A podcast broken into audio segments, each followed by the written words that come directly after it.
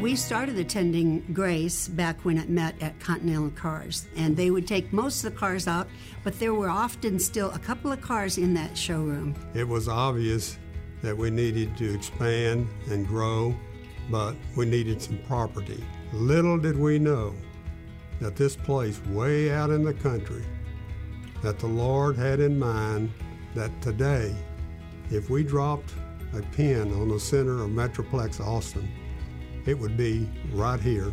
This is a place that we love dearly. Part of our testimony is that our kids were here in a youth group that really, really challenged them to live for God. And we look at our kids today and the way they're living their lives, committed believers following Christ, raising their kids that way. It's just a, an incredible blessing to us. And we're just we're just thankful we found this place when we did.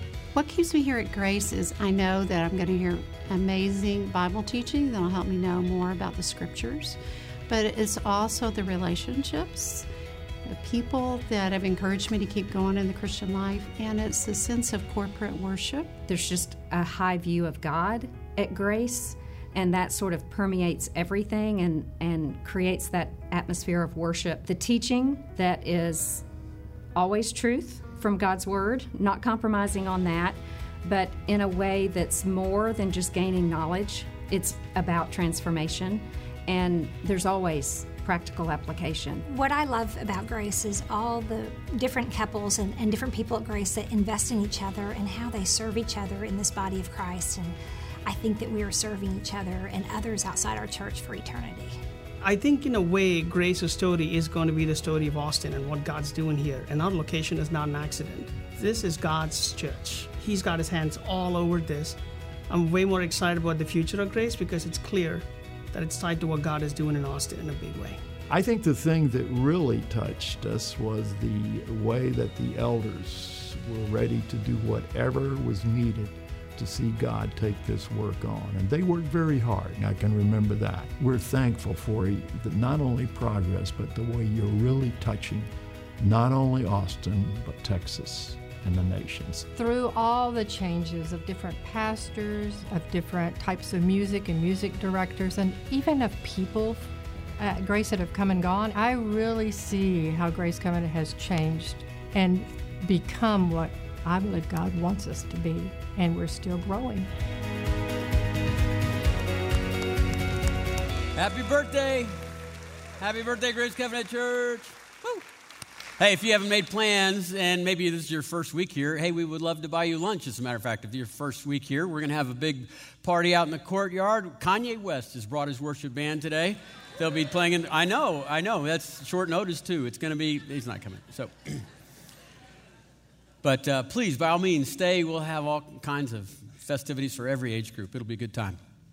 50 years ago, Grace opened its doors to teach the truths that are found in the Bible.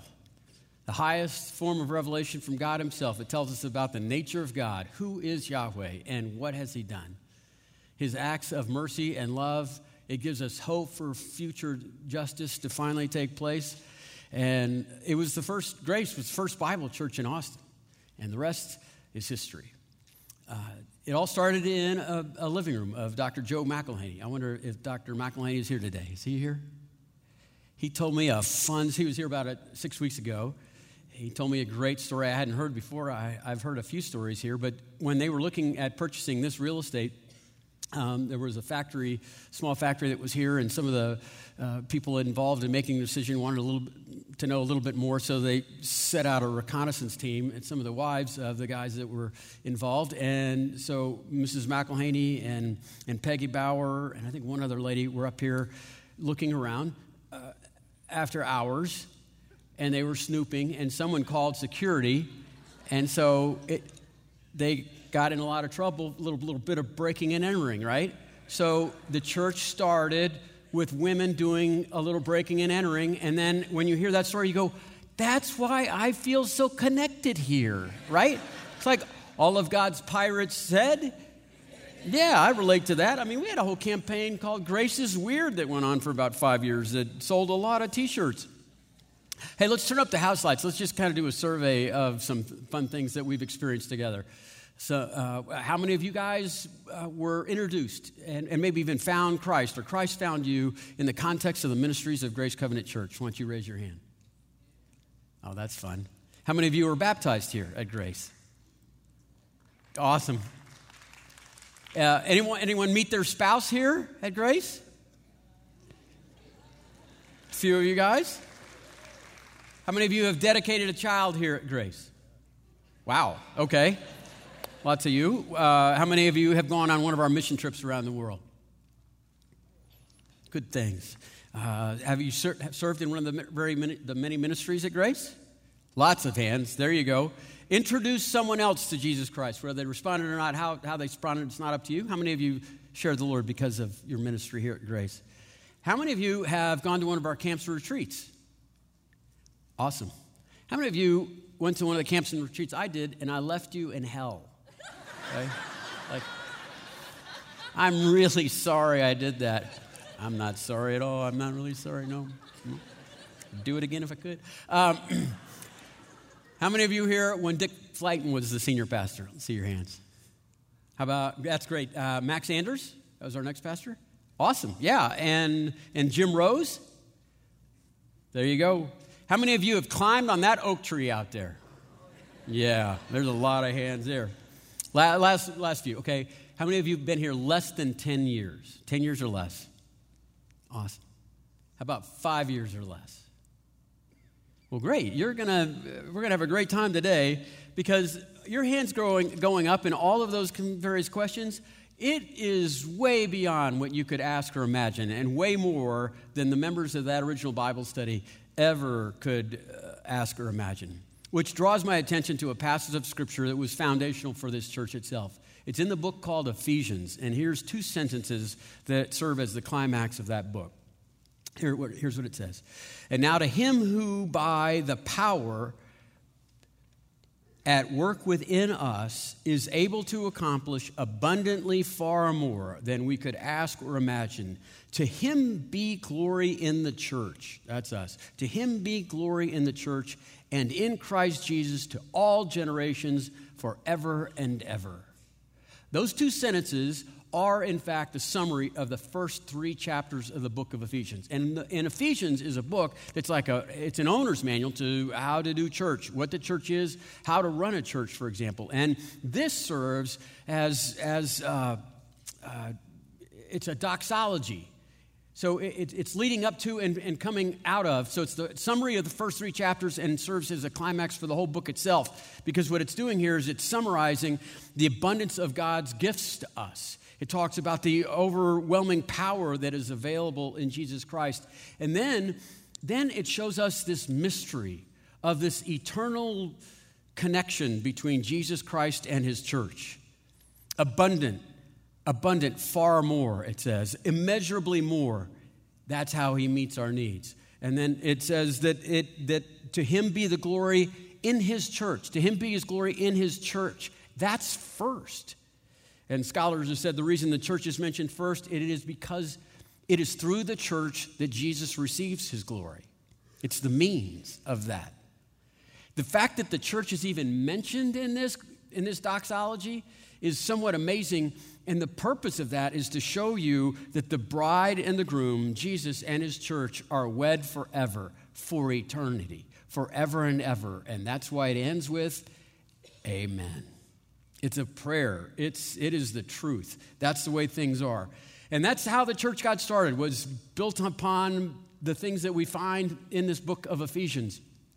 In this idea that it could that the way that God's going to work in the universe is through his church in ways that that are greater than we could ever ask or imagine. Today is going to be an unusual Sunday. If you're here for the first time, we don't usually do this. We usually pick a passage of, of the Bible and look at that in detail and how it can apply to our lives. Today, it's a special day. It's the 50th anniversary of grace. And I thought, well, you know what? Why don't we just tell a testimony of someone that I love and you love too? Her name, her name is Grace. Her last name is Church. Middle name, Grace Covenant Church. It's a great story of suspense and sorrow, even has a little resurrection part of it. And since so many of you don't know this story, I think it'll be fun for you to know that. Let me tell you how it started. In 1968 69, the Bible study started, but in the context of 1969, the world and particularly our country was off balance. 600 million people watched a man walk on the moon. 400,000 people went to a concert in Woodstock, New York. It was a troubling time. It was a conflicting time. It was the age of Aquarius, peace and harmony, and our cities were burning. It was a confusing time where people didn't know how to make sense out of the nonsense. And the, con- the concept of do whatever you want, just love the one you're with, that has a high price on your soul. And people were walking, walking wounded amongst us. And so the Jesus movement got started about that time. And that's when Grace Covenant Church opened her doors in the dealership of a car, of a car, a car dealership. Can you imagine? In the, in, I mean, this, no one had done that before, but think about it. In 1969, we're going to go to church in a car dealership. That's cool, man. You know, right? I tell you, it's a Mercedes Benz car dealership. Oh, that's way cool, man. And that's what they did. And you know, they, they, they, they felt like the people that started the church felt like, in this context of a culture of confusion and injury, they wanted to bring this truth and love. If people knew the truth about who God is and what He has done and love, they could respond to that. They had a value that every believer was a minister, and that meant the ministry was in the place of, of work, place where they lived, or a place of significance for you. They wanted to teach the Bible with conviction, that there were reasons to believe it was the highest revelation from the creator of the universe, and so they taught it that way. If you ask those leaders in the early days, they would say, We didn't know what we were doing. We were just trying to follow it the way the Lord was leading us, and they did. And so the Lord blessed them more than they could ever ask or imagine, abundantly, immeasurably more than they could ask or imagine. 70s in the 70s, it was a growth spurt for Grace. They bought the land here. They built some of the buildings that are uh, on our campus today. They started sending missionaries all over the world. They started church planting, and church planting wasn't a thing. They started new churches around the city and around the state. It was a good time. If you ask the leaders that uh, during that season at Grace, they would say, Oh, no, we still don't know what we're doing. We're just trying to do whatever the Lord would call us to do. So they did. And the Lord blessed them immeasurably more than they could ever ask or imagine. In the mid 80s or so, Dick Flayton, the founding pastor of Grace Covenant Church, was becoming ill. He had cancer, and it was coming back. And he was a much loved pastor here, and he was very sick. It was an extremely difficult time. It was a crushing time for Dick Flayton's family and the leadership of Grace Covenant Church and their family. Because as Dick became more and more, you know, sick, his good friends had to insist that he step down and resign from the ministry. It was a very hard thing to hear and to say. And one of the difficult times, one of the more difficult parts of leadership is that the people in the church would not understand that it was, it was a statement of love, it was an act of love, but it was a deep cut nonetheless. But the church continued because God was blessing the church, and the church wasn't built upon Dick Flayton or his family, and it continued. And then in 1988, the next senior pastor joined us. His name was Dr. Max Anders. He was very well liked, but he was not well. Max, when even when he came here, he was not well. In that he was a, he had several allergies, and he especially had an allergy to Austin. All, all the seasons, all the allergy seasons of Austin, he was allergic to all of those seasons. And the longer he stayed here, the more ill he became. And as the years progressed, he was sick for longer periods of time. And then on October 11th, 1992, in the old auditorium, a woman came up on the stage with a handgun to shoot him. She was tackled from behind, and so there was no injuries to anyone. And we had a party that night at his house. Max, we had planned a, a little dessert party, the staff, and, and so we had that event. It was like, it was as though nothing happened. The next Sunday, Max returned to the pulpit and explained what had happened to those people that weren't in that particular service. And then Max never returned to the pulpit again. He just couldn't climb the stairs. Now his allergies were attacking him with violence and revenge. And he didn't resign, he just kept thinking next week he would be back. Next week he would be better. And it just, it was drug out. I'll be back next week for five months. The leaders of Grace, the elders, and some staff met multiple times a week into the morning trying to determine what are we supposed to do uh, and after five months max eventually did resign and it, w- it was a terribly high price that everyone in the church had to pay but especially the leadership that storm season, it tore the sails and it cracked the mast of the church. Because I would say one of the most difficult parts of leadership is this that, that when you have to make a very difficult decision where there really is no good outcome, there are people that don't know very much of the facts, maybe a few percentages, but they'll tell you that whatever you're doing is the wrong decision. And that just that that grinds on you like a grist mill.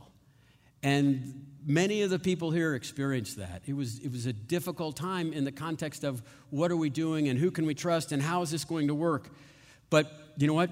God had his hand on us.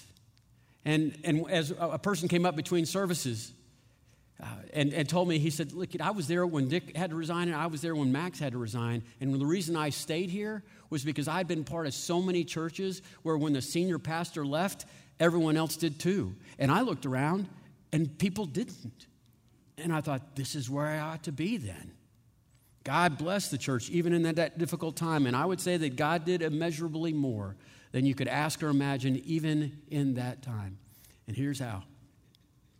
You might have heard the expression, you know, never trust a man or a woman who doesn't walk with a limp. Or maybe one that goes like this the, the, the knight that's wearing shining armor has never been tested. And during that time, back to back senior pastors that grew to a place where they were too ill to, to finish their job, that metal was bent and cut and tarnished. That was battle tested armor. Grace earned her limp during that season. Because sometimes only pain can tell you the truth. All the while that was happening, there were still great ministry taking place on campus and around the world. We were thriving in our missions program, and uh, ministries were alive because the ministries were built, were built upon every believer is a minister. And so the believers continued to do ministry. The strength of the church was in its foundation in the book of Ephesians about how the purpose of the leadership is to train the ministers to do the ministry. Well, in 1994, Jim Rose became our fourth senior pastor, or the third senior pastor.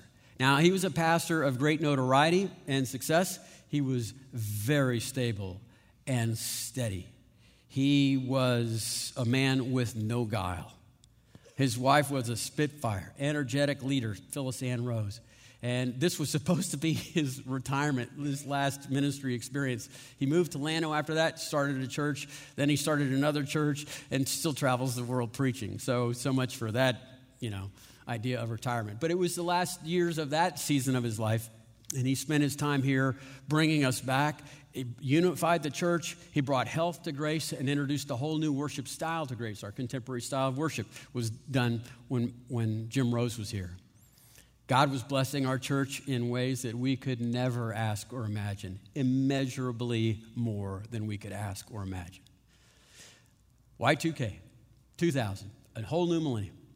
In 2001, Jim and I shared the pulpit together. I was looking for a job as a senior pastor other places, and it turns out Grace was looking, and I was mildly interested.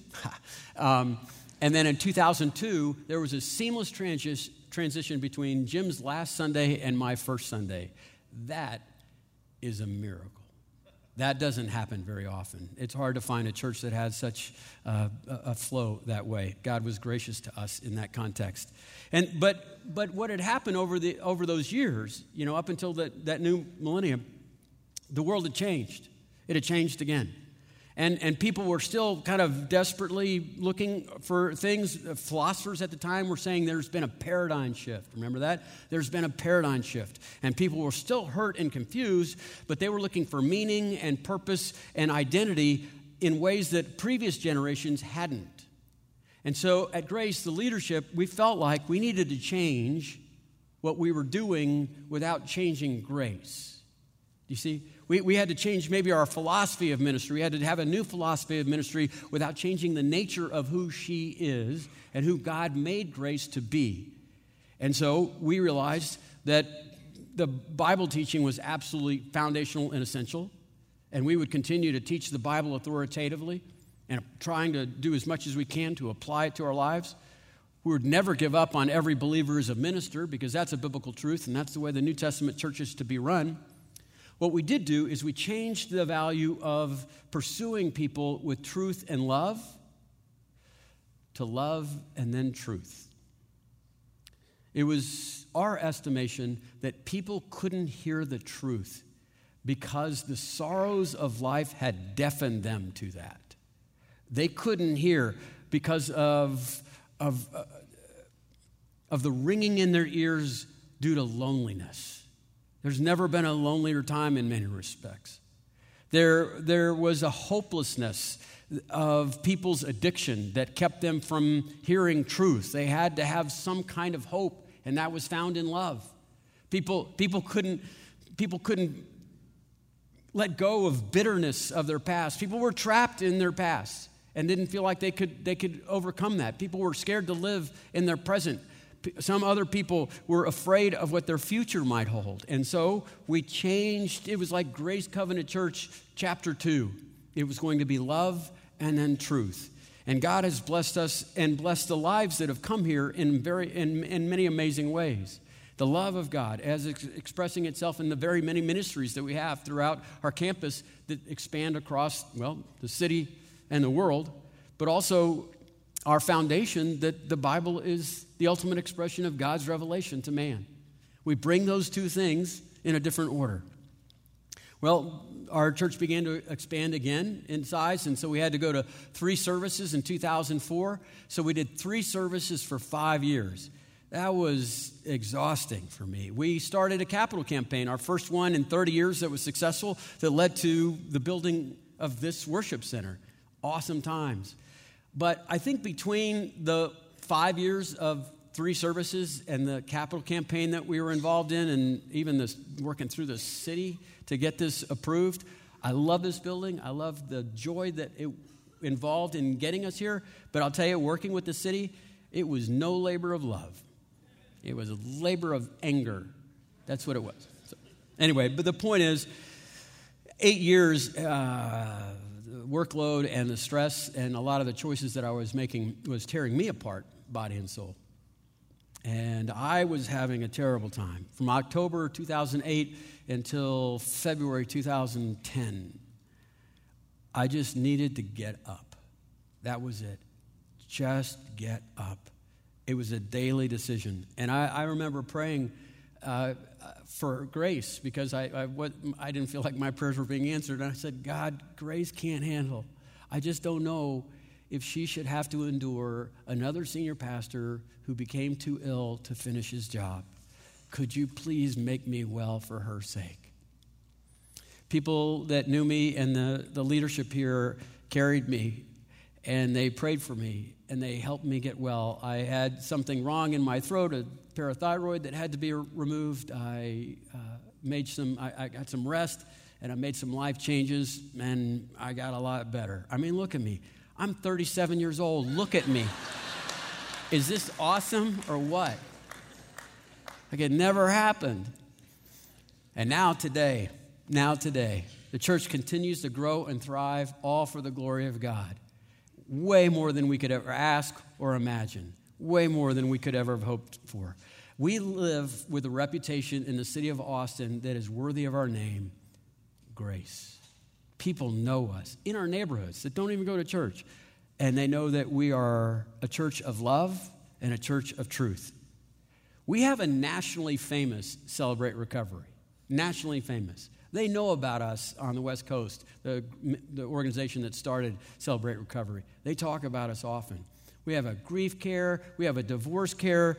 We have a thriving premarital counseling ministry and an amazing marriage ministry. We have communities that help people navigate life and practice their faith in every season of life. And I read recently in a leadership uh, magazine about, you know, Leadership in Church magazine that guess, listen, this is the new thing in town. This is how people are thriving in churches through adult Sunday school classes. Yeah, I know. Yeah. Apparently, they're back. And we are, again, the cool kids. I love it when that happens. If you wear your bell bottoms long enough, you're like, you, you see, I told you, I told you they'd be back. So, the way we do discipleship now, even with, this, with, with the value of, of discipleship, is being practiced again and again. I mean, we've made this transition as a church that's famous and notorious for excellent Bible teaching to one that was famous for its uh, discipleship and now in its relational discipleship, in a new expression of what, disci- what a disciple means to become like Christ in all of life, in all of life, especially in the context of relationships. Your personal identity, like who you are, in a nutshell, is two things what you believe and what your memories are. What you believe and what your memories are. That's who you are. That's who we are as a church, what we believe. Yahweh God, as He revealed Himself in the Bible, throughout history, and is recorded in the Bible. That is by grace alone that you're saved. It is by grace alone that you're transformed. We believe that it was the, the, death and the resurrection of Jesus Christ was more than sufficient to provide us the gift of salvation. Those things we hold together in our beliefs. We celebrate those. And we celebrate our memories, who we are, the good and the bad. We celebrate the great memories together, the baby dedications that we've had on the stage, the graduations, the weddings, the marriages. We rejoice and laugh together. And the sad times. The fullness of human experience is high and low, like no other created being. And so we've experienced funerals and deaths together of our children becoming prodigals, of divorces and, and separations of things that were meant to live forever. So we cried together because that's what we do. We're living life together. That's what a church is. It's something very special. It's beyond anything we could ever ask or imagine. It's the fullness of what God has for us. When we think about our future memories, this is what I want to, this is the application section here, okay? This is when we think about our future memories. Think of this your purpose. Why are you here now? Why are you here now for such a time as this? It's an Old Testament saying for such a time as this. It's about Esther, who, in all kinds of evil, she's a victim of all sorts of evil, where she's taken away from her uncle because she's an orphan and, and sent into, I don't know, a contest to be the wife, the queen of a megalomaniac, an insane sociopath. And she, what, wins and becomes the queen? And in that moment of, of her royal position, her uncle confronts her and says, You need to go and talk to the king because who knows that you have been, not been put here for such a time as this. When we look at that storyline in the, life of Esther, it's easy to see in many respects. But the, if you understand the Bible and who God is and what He's done, every single one of us is Esther for such a time as this. In God's sovereignty, in his foreknowledge, in his middle knowledge of all things that could happen, if he could have placed you anywhere at any time and it would have caused you to bring more glory to him, he would have put you there or then. But he didn't. So he put you here now for this very purpose. So, you need to play your part. You need to see yourself as a single thread in a divine tapestry that hangs at the banquet wall of the king's castle for eternity. It never weathers, it never fades. Just be that thread for such a time as this. Your choices are expressions to all the world, all the created things, seen and unseen, that you are playing a part in God's divine tapestry. Everybody plays a part, no minor roles. And when you do that, you're going to live a life that's immeasurably more than you could ever ask or imagine. Everyone has a part to play. Everyone. Look, it's World Series season, right? Go Astros. Think about it this way. Yeah, Astros. Yeah, now you clap. Okay, anyway. Look, guys, they're going to those Astros. They're going to get a they're going to get a World Series ring for being the champions of the of major all of Major League Baseball in just a couple of games now, right? And all the players are going to get a ring, and the and the managers are going to get a ring, and the coaches are going to get a ring. Every full time employee is going to get a ring. I have a ring right here World Series ring from the Atlanta Braves. John Flannery, big John Flannery, lent me this ring to show you. He didn't play on that Braves team, he, he was a recruiter for them. And it fits nicely right here on my thumb. It's a, actually, it's a little wobbly here. I'm going to put it back in my pocket so I don't. The, the point is, is everyone, everyone plays a part on that team.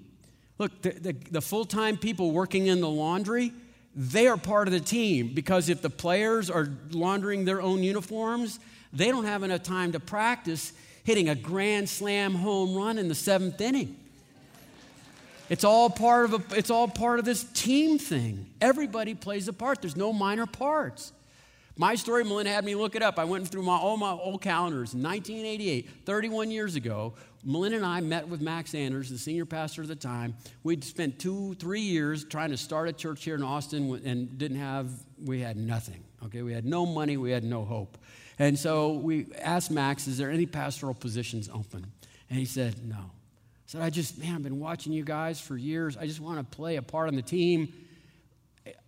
I just want to be on the team. I can fix stuff can I work in the maintenance department? I would love to work maintenance. I can fix stuff. I can break stuff, but I can fix stuff too. And he said, No, we got a guy doing that. I said, I've seen that guy, Bob Comp. He's 80 years old. like, I'm 26, man. Come on, I can hold his tape measure, can I? No, we, we got that covered. He called me about a few months later. He says, Hey, our youth guy left. Do you want to take the youth position? I went, No. I want to be on the team that bad. Well, you know, I kind of there was further wearing down. There's some more part of the story where uh, a couple of elders came to me later on and said, you know, do you want to do the youth job? I said, yeah, yeah, I'll take, I'll take it. Well, it's interesting. Uh, you know what? One of the moms of the kids in the youth group told me in the lobby between services. She said, "You weren't doing youth ministry. That you said no to that." I was like, "Yeah, you know what? We were doing an adult ministry to to young adults that were still in high school and junior high." And so I never, that was the problem. I didn't want to do my old experience with youth ministry. I wanted to do adult ministry to young adults. And so I did that best decade of my life, and I'm thankful for God for that. Uh, but I just, the point is, I just wanted to get on the team. You know, I just wanted to be somewhere when the rings were handed out of a church like this. I got a ring. And, I, you know, when I was a student pastor, have you ever done a thing where you look, when you get a little bit older and you get a little distance from the moment, you look back and you see your motives, what you used to do and why. I think when I was the youth guy, I spent those first two years like breaking everything. We did a skit where we kicked the door in, a full, a solid core door, and we kicked it in off the hinges, and it shattered the doorknob and the door when it hit the ground. And now, when I look back, I was thinking, you know, those first couple years when I was breaking windows and doors and everything else, I think a lot of it was because I was looking over at Bob Comp because he had my job, and I resented him for that. You know what I mean? And if he were alive today, I feel like I'd owe him an apology. Bob, I, I, I wanted your job. And so, anyway, I don't. Here's a point. Hold on, wait a minute. I'm going to. Oh, okay. Here's the point. Here's the point. Find that church. You find that church where you, there's no perfect churches, okay? But you find that church where you just want you want to be on that team when they're handing out the rings. You want to play a part. You just want to be part of that tapestry. You want to be there because that's where God is doing his work. Look, we've had people at this church that moved away and then they came back because they wanted to be here. We've had people make decisions, career decisions, that they wouldn't move because they wanted to be with this church. Here's the secret and meaning and purpose of life. Ready? You find out where God is working in miraculous ways, and you go figure out a way to sneak into that. You go in the back door when no one's watching. You do whatever it takes. You get to where God is working. God has been working here. This has been a great church. She's not new, she has scars. She has weathered storms. She has done some great things over the years, and she has great things ahead. This is a great place to have been. It's a great place to be. I want to encourage you to come and stay, enjoy, get connected, and love. Love deeply the truths that come from the Word of God. Here's what Jesus promises those who involve themselves in his bride. Now, to him who by the power at work within us is able to accomplish abundantly far more than all we could ask or imagine, to him be the glory in the church, in his church, and in Christ Jesus to all generations, forever and ever. And all God's people said, Amen. Amen.